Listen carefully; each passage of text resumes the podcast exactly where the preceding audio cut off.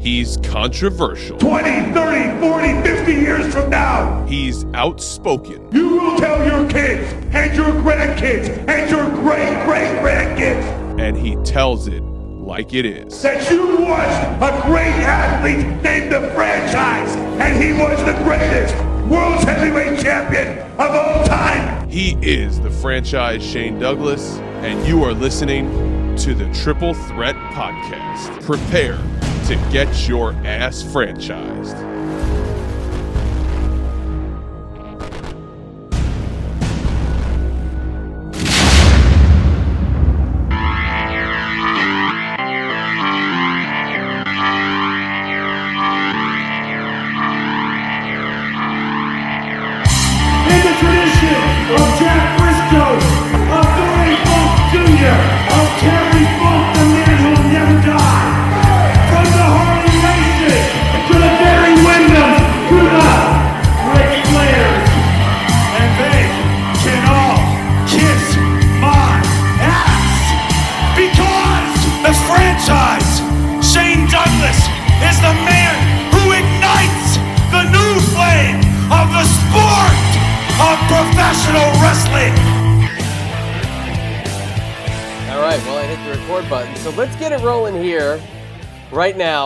Welcome you into episode number 82 of the Triple Threat Podcast. If you didn't know by now, my name is Chad, and as always, I'm joined by my tag team partner on the two man power trip of wrestling podcast, the one and only JP John Paz. And with a ringing in my ears and a chill up my spine, I am so happy to welcome in tonight the one and only franchise Shane Douglas coming to you live from beautiful Pittsburgh, PA. Mr. Franchise, how you doing this evening? I'm doing great, but we will not be telling the listeners what we were discussing before we came on the air because God knows what might happen. Lightning could strike, an earthquake could strike. Uh, I could drop dead from a heart attack, uh, or who knows, the phone could just die like in the middle of a conversation. So let's let's go ahead and go forward with episode 82 and see if we can get through the whole thing here. Let's see if we can survive episode number 82, a very poignant episode here in our history, I guess, uh, from the recording standpoint. But uh, Shane, coming off a big episode last week where we covered your time in Continental Wrestling. A lot of fun to look back at it, but a couple days after that, my friend, we officially announced that you will be coming down to Richmond officially for TMPT Con 3. Now, I know you're supposed to be there last year, but we had some scheduling conflicts, but whatever, that's all Yeah. fine and dandy. It's almost like it worked out better as you and the Queen of Extreme come to Richmond on May 18th. Very happy to have you coming down.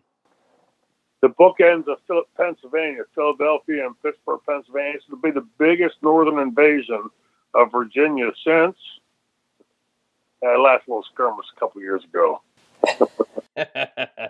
now, this is Looking, something. looking forward to it, really. Yeah. Looking forward to it. Oh, it's going to be awesome. But this is something that I've been looking up and I've been trying to find something. And I can't put my finger on it, but I don't know if you and Francine ever performed together in Richmond. I couldn't find any ECW show, So I think this is a first ever No. appearance. Yeah, no, the, the two of us have never performed there uh, together. Um, uh, in fact, like my appearances in Richmond, you know, I've been there a handful of times in my career. Uh, most notably, the last time uh, when I broke my back in the uh, the Monday Night Raw taping at the Richmond. Is it called the Coliseum? Richmond Coliseum. Yes. Um, but no, Francine and I had never performed there, and I don't believe ECW had ever gone to Richmond. Everything I could find, there was other spots in Virginia where you guys hit, but you never hit Richmond, which is weird because it is such a big city, especially traveling through uh, the state of Virginia. If you guys are going to North Carolina at all, or if you were traveling back from someplace, so I just kind of find that I found it to be a little funny. Now ECW did go to Richmond, but you guys were gone, or you at least you were gone at that point. Yeah. Um, but yeah, just thought that was kind of crazy. How in God's name did you guys not pass through Richmond together? I thought that was uh, that's something special to add to TMP TCon 3, which is a 35th anniversary of the Midnight Express and Jim Cornette. So we're adding a little extreme flavor to that. oh, we figured figure we wait till the number three, right? Triple threat uh, to make our first appearance there uh, for the last remaining survivors of the triple threat. Uh, and uh, looking forward, like I said, you know, Francine and I talked about this a couple times, and I know she's excited. In fact, we get it, we get, you know, sort of like giddy like kids uh, anytime we get to appear together because you know we don't see each other quite often, and and uh, you know it had been years and years since Franny had even been on the road, you know, so. Uh, hopefully, everybody in Richmond is getting excited about the possibility of, of getting down there for us. Uh, uh, but this will be the first time, in fact, and probably the last time, uh, the only time the two of us will ever appear together in Richmond.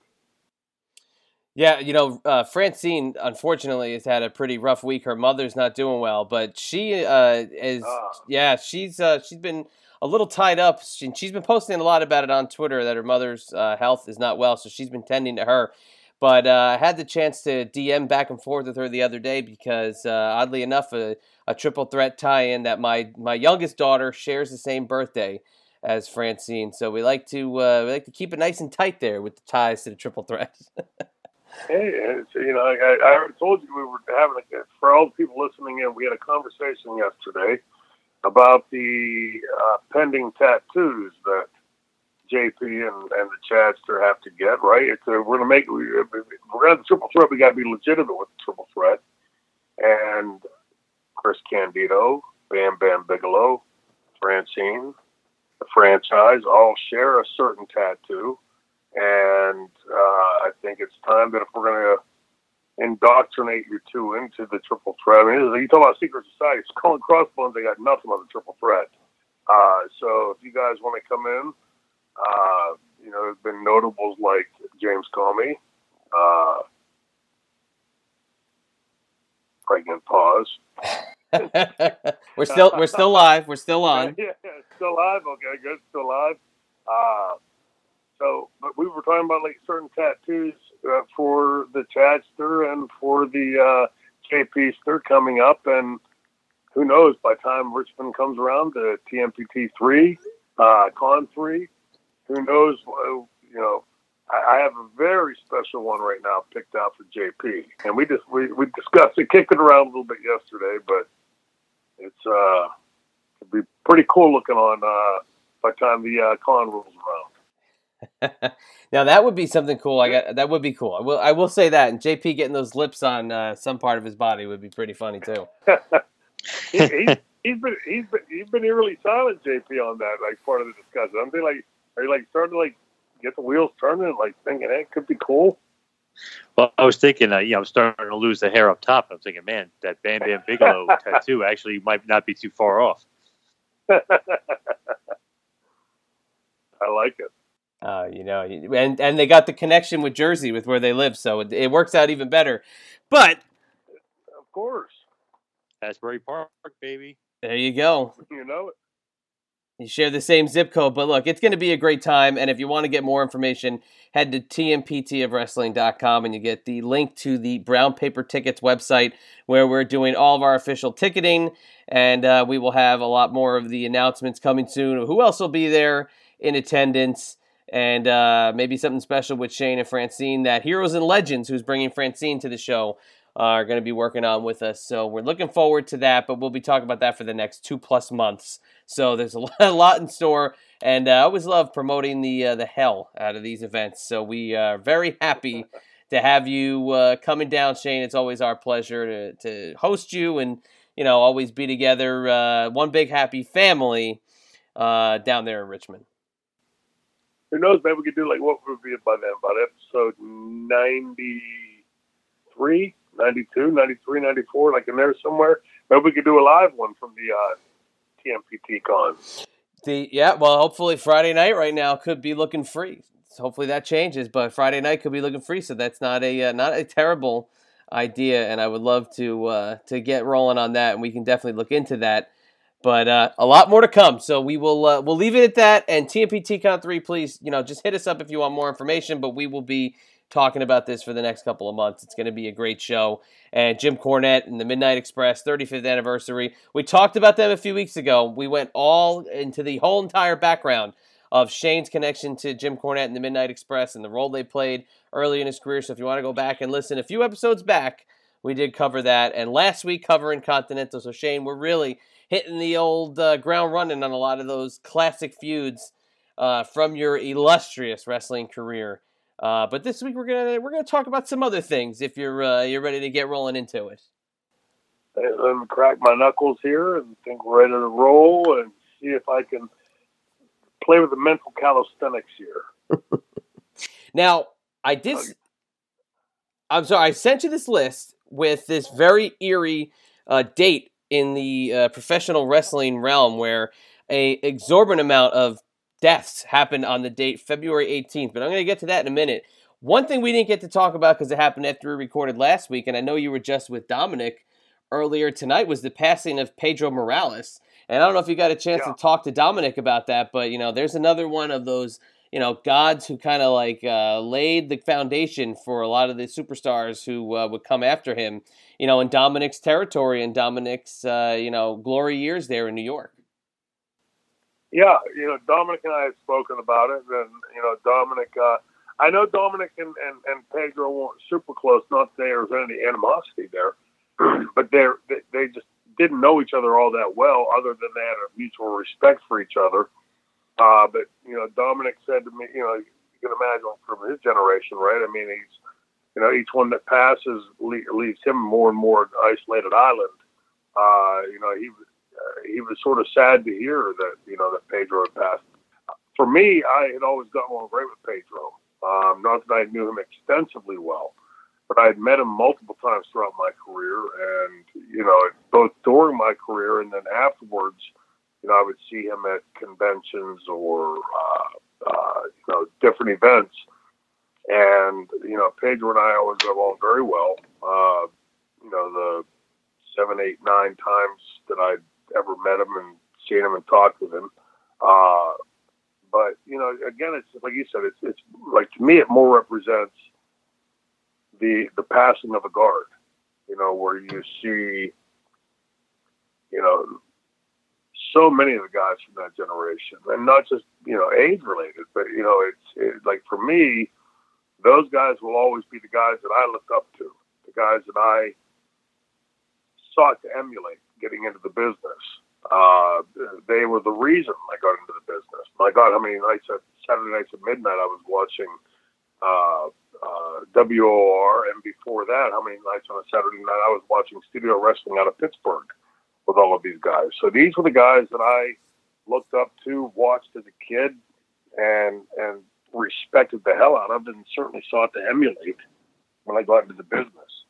So you know, for every time a killer uh, Kowalski or a Bruno Sammartino or a Pedro Morales uh, passes. You know, to me, it's just another reminder that time's passing by.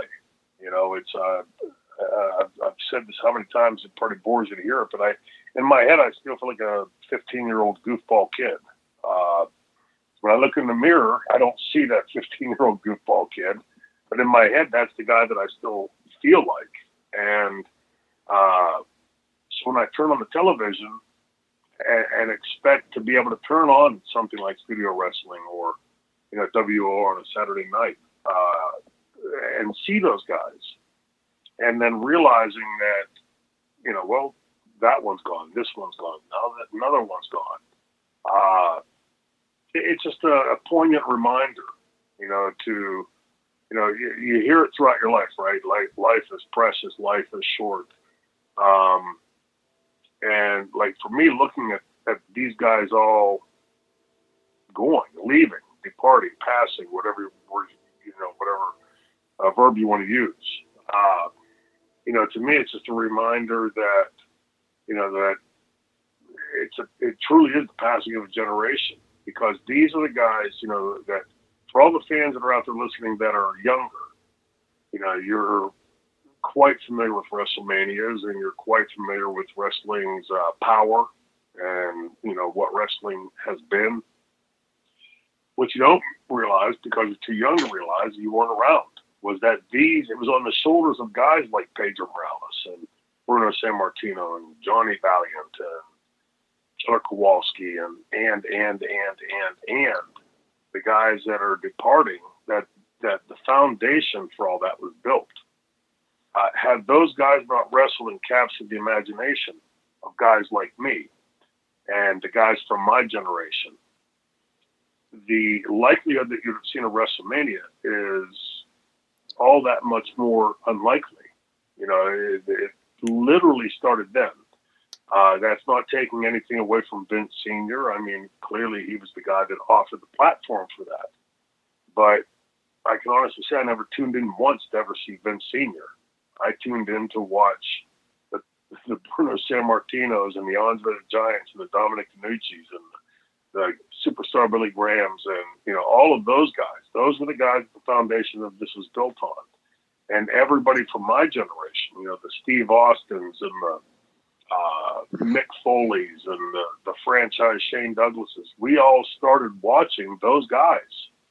So with each one that passes on, uh, it's just a, a just a, one more reminder that none of us is here forever. Uh, none of us gets out of here alive, uh, and uh, you know that hopefully, you know, the only thing we can hey, thank you to all the guys that left that foundation for us, that created the industry, that gave us the opportunity. Uh, all we can hope for is that we have had the same kind of impact on some kid coming up, some snot nosed kid from some podunk place like Pulaski Township, uh, that that I was as a kid, uh, and make the impact on them like the Pedro Moraleses and Brunos and Superstars and Dominics made on me as a kid. Uh, but you know, uh, for me, Pedro was a great guy. Uh, always respected him and always enjoyed watching him. Uh, you know, passing of just another great that's just uh, dims the light on professional wrestling just a little bit each time one of these guys passes on. Yeah, absolutely. The first real, you know, television stars in the the late in the mid to late seventies, where people were really starting to branch out into the uh, you know the cable world, and you could start to see, you know, wrestling from the Capitol Center. You could see wrestling up in Boston. You could see right. wrestling in different arenas, and those matches had Pedro Morales, a huge star. Whether or not he was getting you know the big push at that point, he still had the foundation laid, where you read his name in the magazines, you saw his pictures and uh, they kept him very strong for a long time. But you know, I, I got to say, it was something that JP and myself kind of snickered back and forth because JP had been trying to get him on the podcast for uh, a, a couple years. I mean, we were trying everything we could, but I guess his health had deteriorated to the point where you know he wasn't really interested in talking and even trying to come up with some creative signing uh, alternatives. You know, wasn't really going to be in the cards. And, uh, you know, obviously the WWE is going to kind of make mention to the passing of somebody they had a large connection with. But let's be honest, I'm going to put him in the Ivan Koloff class. They have completely ignored him for the last 20 plus years. I don't know what it is. Right. It's the same thing with Dominic that he could sit a half seat away from Dominic and ignore him. Pedro Morales in their Hall of Fame uh, was there in the mid 80s, whether he was, you know, backstage or he was doing Spanish commentating. He was always kind of in the mix, but then just all of a sudden was gone and written out of history. But then, you know, they're saddened to hear of his passing. Too little, too late, in my point of view. I, I couldn't agree more. You know, it's, uh, you know, we've had this talk ad nauseum about the, the Hall of Fame and all the rest of it. And, you know, to me, I, I, I stand by what I've always said. I there I could no I could not fathom accepting an invitation to something that I really never had a part of in the company. And yet for the guys like Dominic and Pedro and Ivan and so many others from that generation that were the generation that inspired me and guys of my generation to go into the industry. Um, no thanks. It's you know, it ain't that alluring to me. Uh, you know, it just it, it just isn't. Uh, but to guys like that, like I, I remember talking to Ivan and uh, how hopeful he was, how uh, uh, excited he was at the prospect of being in the Hall of Fame. And I guess as you get older and you realize time is shorter, uh, that might become an important aspect. Um, but you know, to to see how many of those guys have been overlooked, ignored, denied, uh, and, and God only knows what the reasoning would be, right? I mean, it, it's you know, you stole my parking spot 40 years ago, now I'm going to really hold it against you. That kind of craziness. Uh, but you know, that really is is the only thing that you that I can put on it, you know, because I, especially with Ivan, I had spoken to Bruno. Uh, I had spoken to Dominic. I had spoken to everybody I knew from that generation that was there at that time and asked them, Do you know of any reason? Is there some, did, did Ivan do something to Junior that, you know, so piss him off that for three, nearly four decades he'd hold it against him? And all, all of them told me the same thing, Dominic included. They're unaware of anything, any issues that went on between them. So, you know, it's just one of those things that, you know, like you said with, with uh, Pedro, you know, it's, uh, yeah, they inducted him to the Hall of Fame and, you know, he did some announcing and then all of a sudden he was persona non grata there. And, you know, you have to, uh, at least I'm just a curious person by nature. I want to know why. You know, it, you know, Vince doesn't seem to be shy on camera. He seems to like to hear himself talking. So if if that's the case, then please come out and tell all of us, you guys grew up and watch these guys, explain to us why you wouldn't at least acknowledge Dominic at Bruno's funeral, why you wouldn't invite Pedro Morales back from Monday Night Raw or WrestleMania, why you wouldn't admit someone like Ivan Koloff and with all of his accomplishments to the Hall of Fame.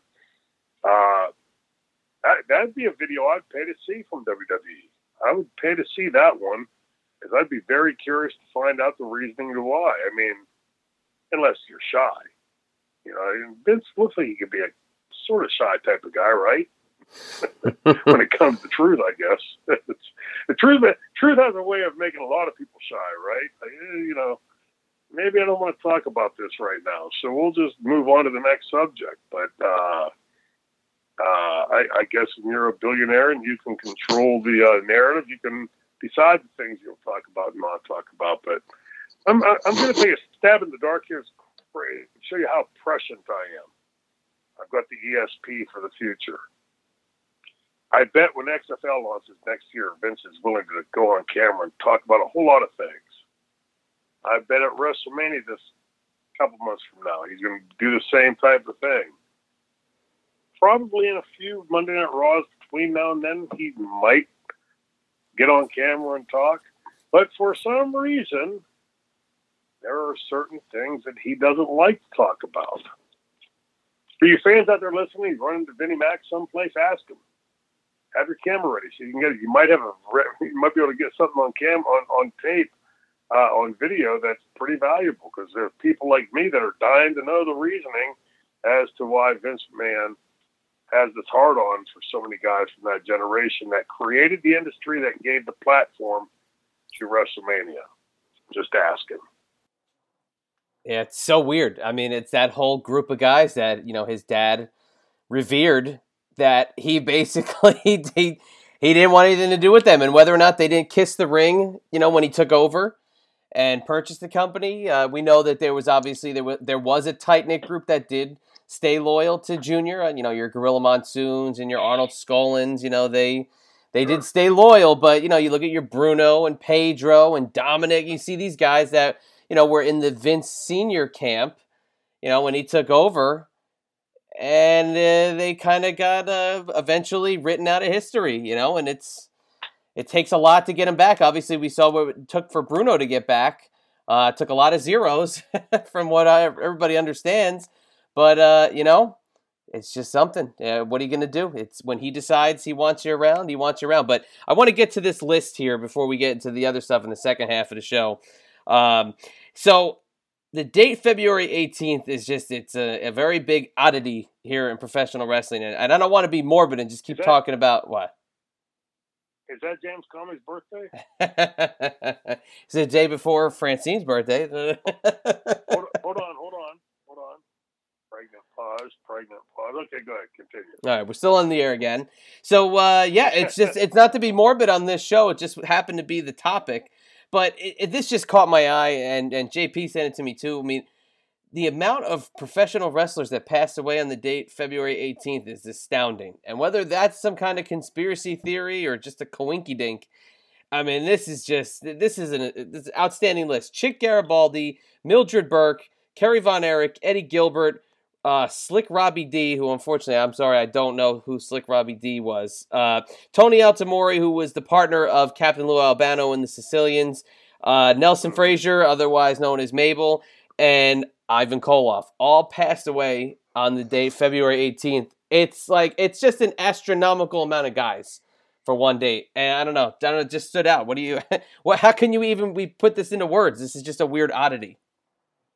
Uh, well, the strange thing is that I wasn't familiar at all with that. That was the first when you sent that. That was the first I'd ever heard that. Um, but the the many people that I knew on that list on that date uh, as I started thinking back about it, I knew it was right around this time of year. You know, I, I, I didn't remember. I'm looking. I remember my own birthday anymore, but uh, you know, I remember Eddie dying early in the year, uh, being like in the winter months. Um, I remember uh, obviously Ivan. You know, I had just seen Ivan not long before that. Um, and then I verified.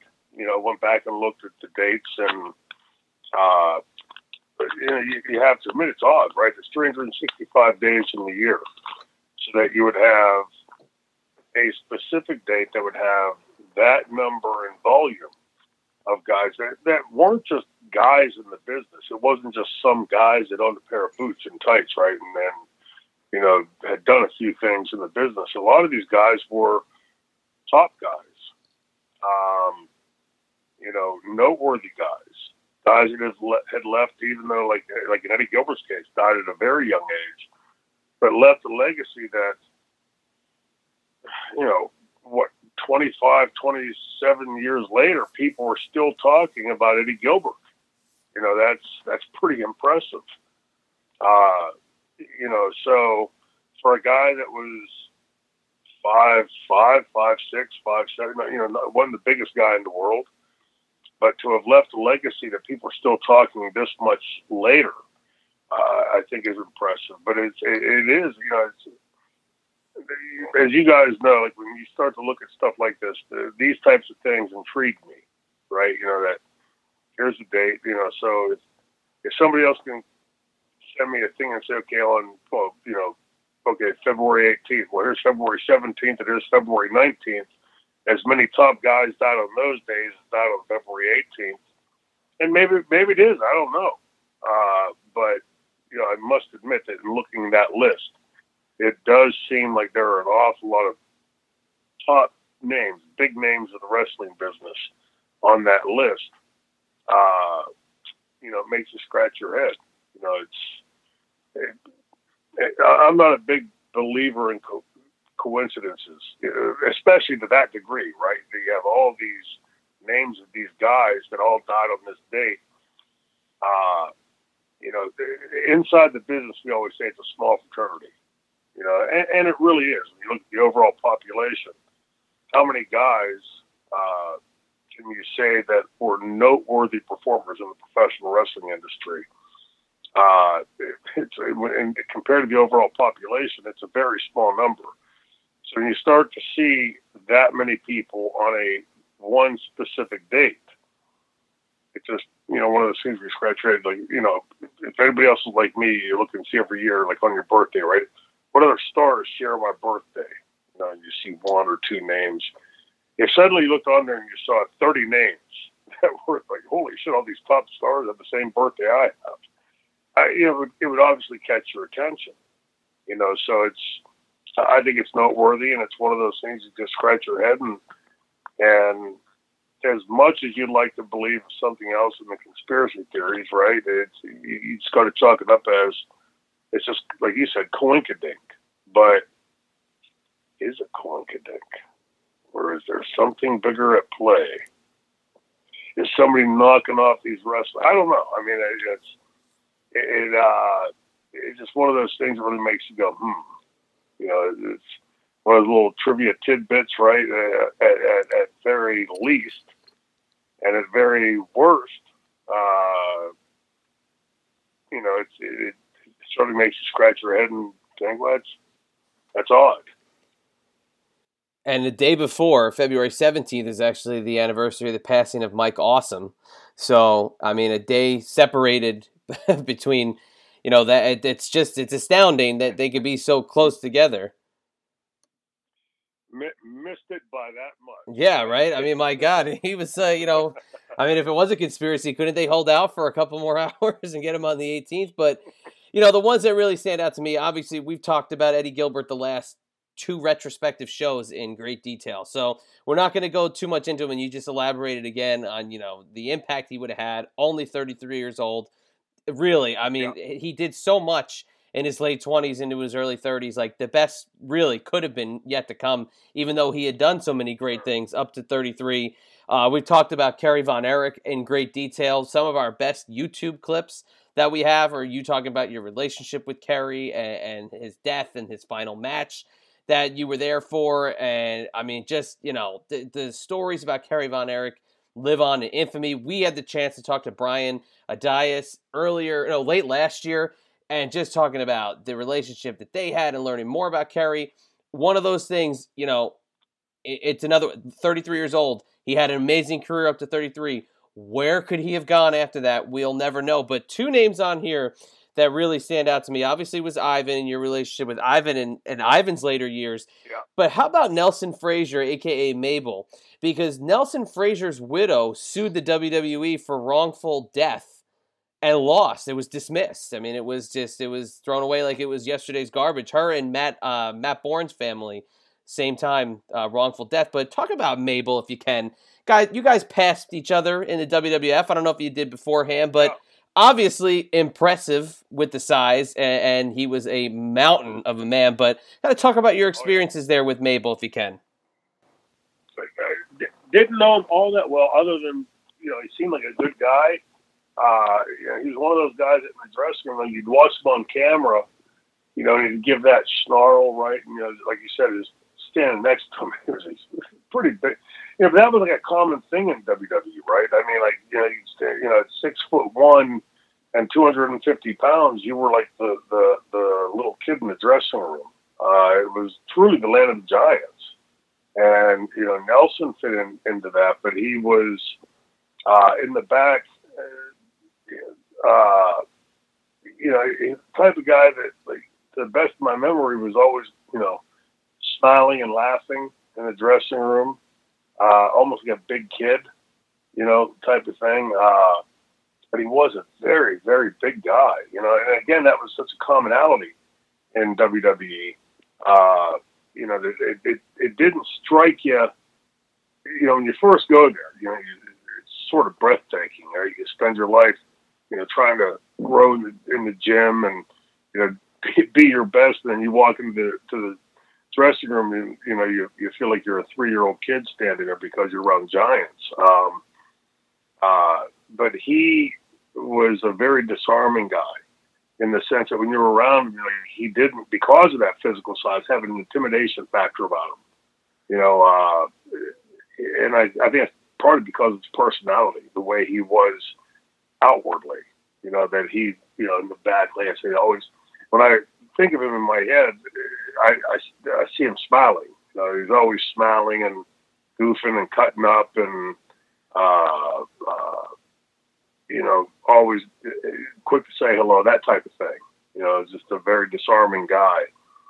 Um, but he was involved in the infamous uh, uh, Bill Watts massacre, right? The, the, the the Bill Watts segment that Bill was trying to you know, Bill was big on the idea of heels having heat, um, believing, and I, I agree, that always have with his assessment, that heels, when you have a territory where heels have heat, people will then pay to come out and see their babyface heroes because they feel that without them being there, that that ba- their babyface hero has no chance.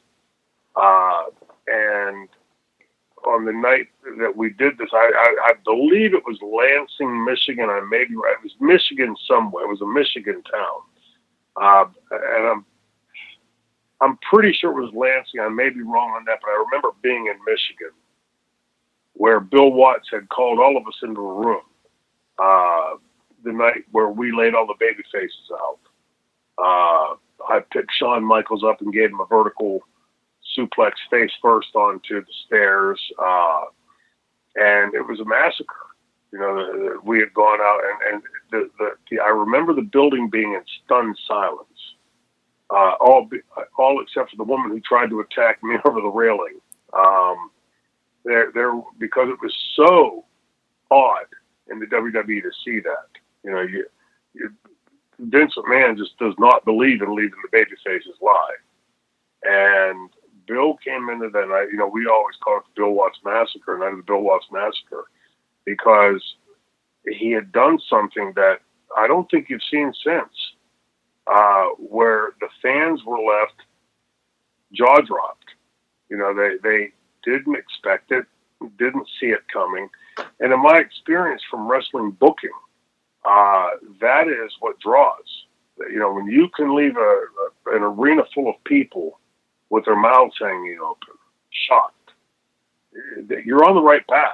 You know, now now you can start to draw money beyond that because that babyface no longer seems invincible.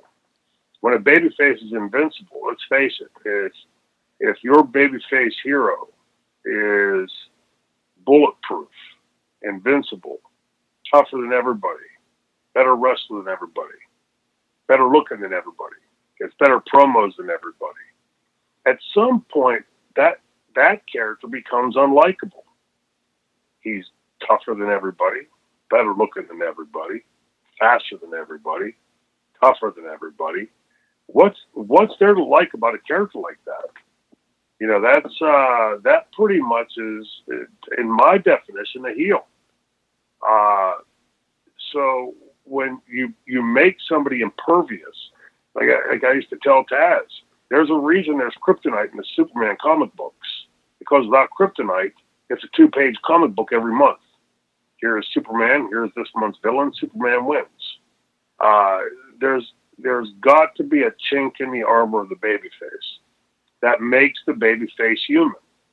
If the babyface is human and not impervious, now that babyface hero must get my support. I must be there to support that babyface. Without that, uh, if the babyface is all the things I said above, invincible in so many words, well, he doesn't need my help. He's going to win or she's going to win anyway. Doesn't matter. Um, and so, you know, going back to the Bill, like the Bill Watts, Bill Watts massacre, that's what Bill was trying to achieve with that. It wasn't to hurt any babyface. It was to elevate the heels in, in a company where babyfaces were routinely put over just because they're babyfaces. And to throw a curveball to the audience. Uh, to see how much Vince adhered to that philosophy. It wasn't long after that that Bill Watts got fired for the night of the Bill Watts massacre. Um, but go back and watch the footage with Nelson, uh, with me, and, and you know all the heels that laid the baby faces out that night. Go back and watch that footage and watch the audience, and then ask yourself, when's the last time you saw that kind of reaction in the WWE audience?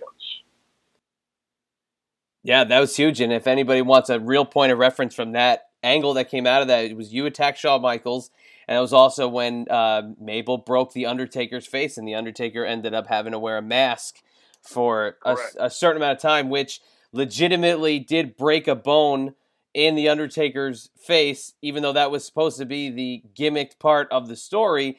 And that kind of is where, you know, I, I also see some parallels with you and Nelson Frazier is that you guys uh, had a common dislike for a certain group at some point, and uh, they also had a certain dislike for him. There was a, a tour that his partner Mo had told us, Bobby Horne told us about a few years ago, where he was get uh, uh, Nelson just was absolutely you know he was out of it um, in terms of his you know stamina and not being able to perform in a ring that night, and you know the a certain heartbreak kid kind of got in his face about it, and it was a whole thing. So I think that kind of carried on, and then he had a, a little tip with Kevin Nash about their SummerSlam match, and the cards weren't really necessarily there for uh, for Big Mabel, and he had a couple ins and outs, but you know some common ground there for the two of you. But that was a great, great moment in that 1995 year. Was that uh, that massacre? You uh, the Bill Watts massacre? I like the name of that.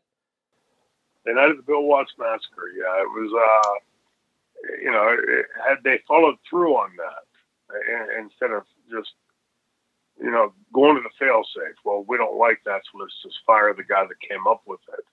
Had they gone through with that, I'm pretty certain that there would have been money drawn off of that because the, the fans were shocked.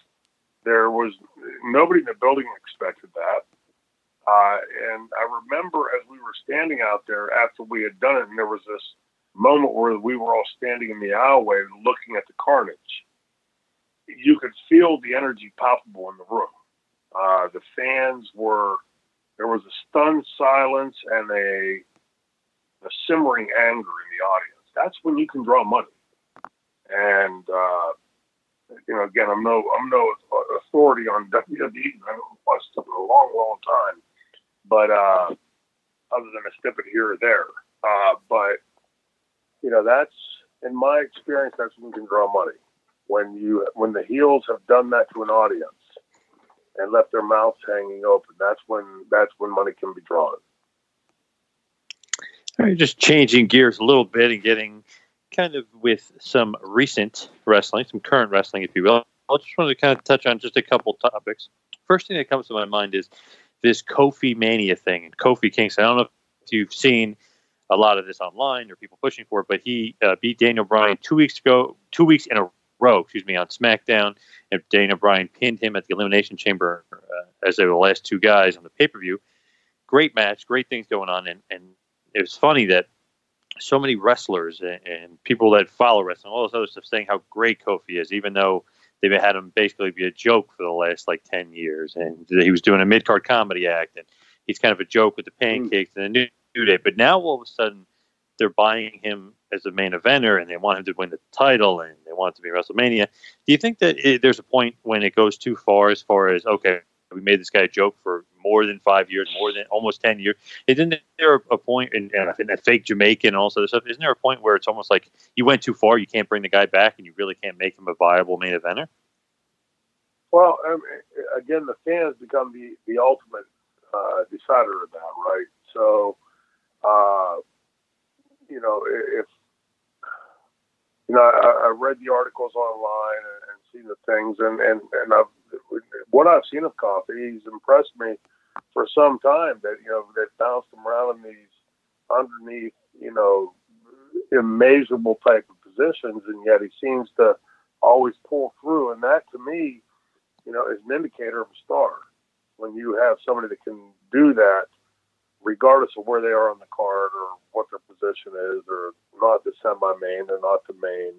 Uh, but somehow they're able to get the fans talking, much like Daniel Bryan did a few years ago. Uh, you know, that that's a guy that clearly has something. Uh, but my question would be like, again, it's like, what comes first, the chicken or the cart, the chicken or the horse, right? So I mean, the chicken or the egg. So I get my my before I get my uh, uh, phrases right there. Um, so, what comes first? Was Kofi uh, Kingston, was he a star before they started doing this, or has he only become a star recently? The chicken or the egg scenario. So, uh, my guess is that if he was able to do this over the long run, especially not in a position to draw, where they're putting on these multiple different angles and different characters and up and down the card. Uh, and yet somehow after all that, he's impressed to the point where the fans are clamoring, uh, apparently, for him to be in a, in a, in a role, uh, you know, a prominent role. Then you know, all the more kudos to him because that means he's bucking the trend of the company, right? You know, the company has other ideas to keep him in a certain place, and yet the audience is now taking over, and you know, much like different Daniel Bryan, demanding more for Kofi. So, you know, kudos to him for that. Um, it, you know, that that is is like from a performer's point of view, that is where it's difficult, where you realize that you're not figured in, and uh, you know you're not in a prominent role, but you go out there and wrestle your ass off to the best of your ability because you know it, it, you know because the the opportunity may come tomorrow because that's just the kind of athlete you are you know fill in the blank of the because you know I'm sure there's a million different answers to that but that Kofi Kingston has been able to draw the attention of the fans that long after having been in a non-prominent role. Uh, you know, up again, up and down the card. So that tells you this kid's got star quality. Uh, you know, because that bleeds through every time. It doesn't matter if you're in a shitty angle, a great angle, the preliminary angle, the main event angle if you can draw the audience's attention, command the audience's attention to the point where they say, we want that guy instead of the guy we cheered and puffed for three years ago, four years ago. Uh, that's a hard thing to just nonchalantly write off. Uh, so, you know, it, it, seems to me the things that I read, that's where the audience is right now with the uh, WWE audience, that they see him not as a part of a six man uh, or part of a team situation. They see him as an individual, uh, ready for the rub and ready for the push. So, you know, it's uh, I'd be willing to digress to the people that have watched consistently because again, I don't, and that's not a slap or anything. I just we've talked about how many times on this podcast. I, I I try and I just cannot dig my teeth into it. There's nothing that really interests me, or very little, I should say, that very, that interests me there. But the fact that Kofi has been able to commandeer the imagination of the fans through all of that, and again, up and down the card, you know, the the nobody spot on the card, the mid card, the lower main event card, the main event card, uh, regardless of where you are on that on that pantheon that the fans are still clamoring to see you in a prominent role. So that's I, I think that's much more a testament to Kofi's abilities than it is to the writers or to anything we could say about it.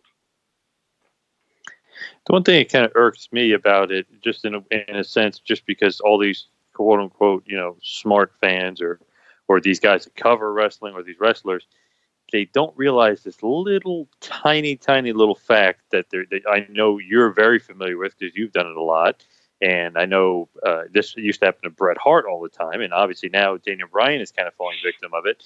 Guy is so damn good in the ring, people don't realize, not necessarily he's carrying the guy, but he is so good. He's making the other guy look so good. And the people don't even realize it. they they think Kofi's great. I was watching Daniel Bryan, think, wow, Daniel Bryan is, is, is just – making Kofi look like an even bigger star. Yeah, completely possible. Again, I, having not seen it, I really can't say, but you know, I, I think it's it, to me, it's one of those things where the ends justifies the means. Uh, in wrestling, where you put two wrestlers in there, because it's face it, takes two to dan- tango, right? So mm-hmm. you could be the greatest wrestler on the planet, you know, but you, you know, you put somebody out there with a broomstick. You know, we all we've all heard the proverbial, you know, Ric Flair can make a broomstick look at a star, right? Uh, I'd be willing to bet that Ric Flair probably couldn't draw with a broomstick. Uh, just saying. And that's no slap at Ric. That's just a, a just a, a statement of, of, fact. You know, so again, going back to Kofi, uh, Kingston, you know, the fact that he's been able to commandeer this kind of reaction, uh, having come from positions on the card that weren't prominent. Uh, that tells me that he's capturing the at least the the imagination of the fans, and uh, that is not an easy thing to do, especially when you're not in a prominent role. You know, i.e., all the writers have written all these great storylines just to focus and throw the showcase on you. Uh, that doesn't seem to be the case with Kofi. Uh, you know, it, it seems to me they could potentially have another uh, star on their hands. You know, and and as you can see with Daniel Bryan, having something happen, and I, I despise using the word because I'm so sick of hearing it, but having something happen organically, like the fans just latching on to a particular name or wrestler or talent and clamoring for that. Uh, it beckons back to what we saw with Daniel Bryan, and it makes it begs the question: like, why are the fans clamoring for this one person or this, you know, one deal? And uh, I don't think wrestling fans just sit back and say, "Hey, let's clamor for this guy to be politically correct or, or whatever." I think it's a genuine want, desire by the audience to see that particular person in a more prominent role. So uh, if that's the case, then you know that'll play out as we watch it in real time. The the luxury for Vince is that he has the, his audience, his audience, talking about somebody else, anybody else, because you know as we're seeing we're seeing a lot of defections and you know a lot of the WWE talent uh, opting not to re-sign their contracts and try their hands with AEW. Uh, you know, so you know, it's again one of those things where you shrug your shoulders and think, you know, for a guy like Kofi, that you know, hopefully this works out to be his time. You know, because uh, you know he's obviously been loyal. He's been there for how long, and uh, you know, comparing against all the things we've seen and we've talked about in the podcast, it ain't easy to find that person down the card that can commandeer the upper card uh, for their own benefit. It's just not a very likely thing that you see very often. Now, it, it is that time again. AFA Ask franchise. Anything? We got an email from Matthew V. Sent it in. Hey Shane, how's it going? I know you guys talk about Kiss a lot on the show, and I know you're a big fan. Just curious, Hell what is yeah. your favorite album and why? Oh man, I get asked this question a lot, and I always go back and forth. Uh, Love Gun is, a, is a, I, I really dig Love Gun because it was you know like the first big Kiss album. Uh, it wasn't the first album I got. My mother had bought me uh, Kiss Originals, which was the com- compilation of the first three albums: uh, Kiss, uh, Hotter Than Hell, and Dressed to Kill. Uh, but Love Gun to me was. Uh, uh, there on so many levels. A, as a kid, I was 13 or 14 when I got it. Uh, you know, looking at the very erotic cover, right? By then standards, not today's standards.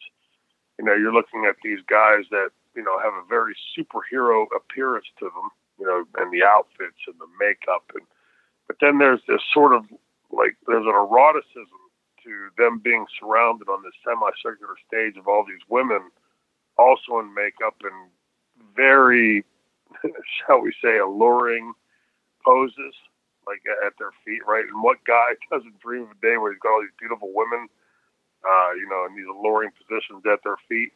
I it was a very fascinating uh, cover to me. It just drew my attention, and I stared at for hours, you know, hours and hours looking at.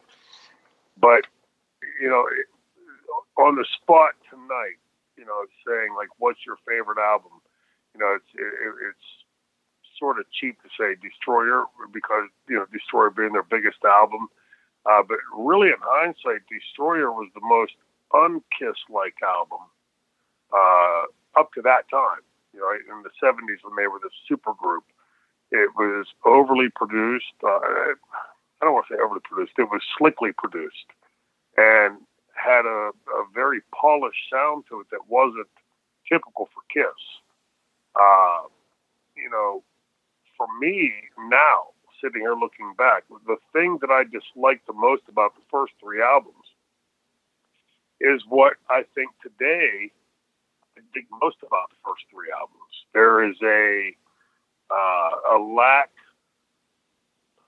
Uh, choose my words carefully. There, there's a, a a lesson professionalism on those first three albums. Uh, in the past, I've heard them call it uh, thin, tin, tinny sounding. You know, there was, was like a. If, if you go back and listen to those first three albums as produced and released, they have a very unpolished sound to them, almost like a garage band. You know, that put their, you know, set up their instruments in a garage, closed the door, and recorded it. At the time, as a kid listening, growing up and listening to those, I, I, I didn't like them. I loved the songs on them, but I wasn't I wasn't a fan of the sound. Today, looking back and listening to those albums, to me, there's a there is a, uh, a seminal quality about those albums that, without all that polish and all that flash and circumstance that we knew would become Kiss, there's something so raw about those first three albums that really draws my attention today. Uh, I'm sure a lot of that is based on the fact that we've got some of Kiss's all-time biggest hits coming from those albums, right? Obviously, Rock and Roll All Night, uh, Got to Choose, uh, Firehouse, uh, uh, Strutter, Cold Gin, Hundred Thousand Years. I mean, there's so many songs that come from those albums and even though at the time I didn't appreciate them because the way they were produced, in hindsight, the songwriting on those albums is stellar, stands out. You know, you, you rarely see albums that have that number of hits on them uh, today by today's standards. But that rawness that was produced by the, you know, not having those polished uh, production qualities to it. That's what really catches me today. So my answer would be to, to the to the question would be today in 2019 very different than something I would have said in 1977 about those first three albums. But to me, those first three albums, as poorly produced as they were, and I still believe that they were poorly produced as far as you know the uh, the sound of those albums, they still stand up inclusive of that lack of production value. Those albums still stand up today and, and really do stand the test of time. You can listen to those first three albums, and even with that crappy production quality, uh, those songs stand out. But that's that really to me is the nature of great music. You know, it doesn't matter how slickly something's produced. A good song's a good song, and you know, a qualified ear can hear right through something that's poorly produced and that's what I think you get with the first three Kiss albums. And do you want to uh, you want to have an eerie eerie close to the show? You ready? The first yes. Kiss album, okay, released February eighteenth, nineteen seventy four. So there's February eighteenth striking again. There it is. I knew it.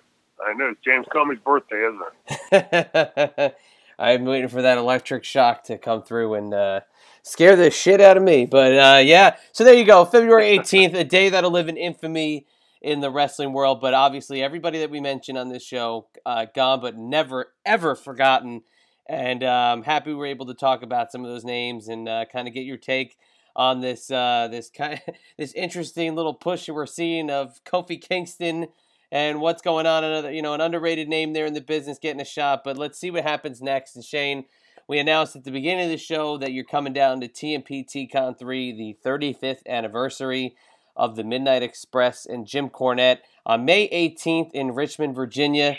A reunion of sorts for you as well, but also a first time appearance with the Queen of Extreme Francine in the great city of Richmond, Virginia. Very happy to have you. And everybody who wants to find out about that show can head over to TMPT of Wrestling com for more information. Also on our website, you'll be able to get all the links for this podcast, the Two Man Power Trip podcast. You can get the video links via YouTube and everything going on in the world of the Two Man Power Trip. We actually we also have a convention going on in uh, WrestleMania weekend uh, uh in New Jersey, the day of WrestleMania, and we'll talk a little bit more about that next week.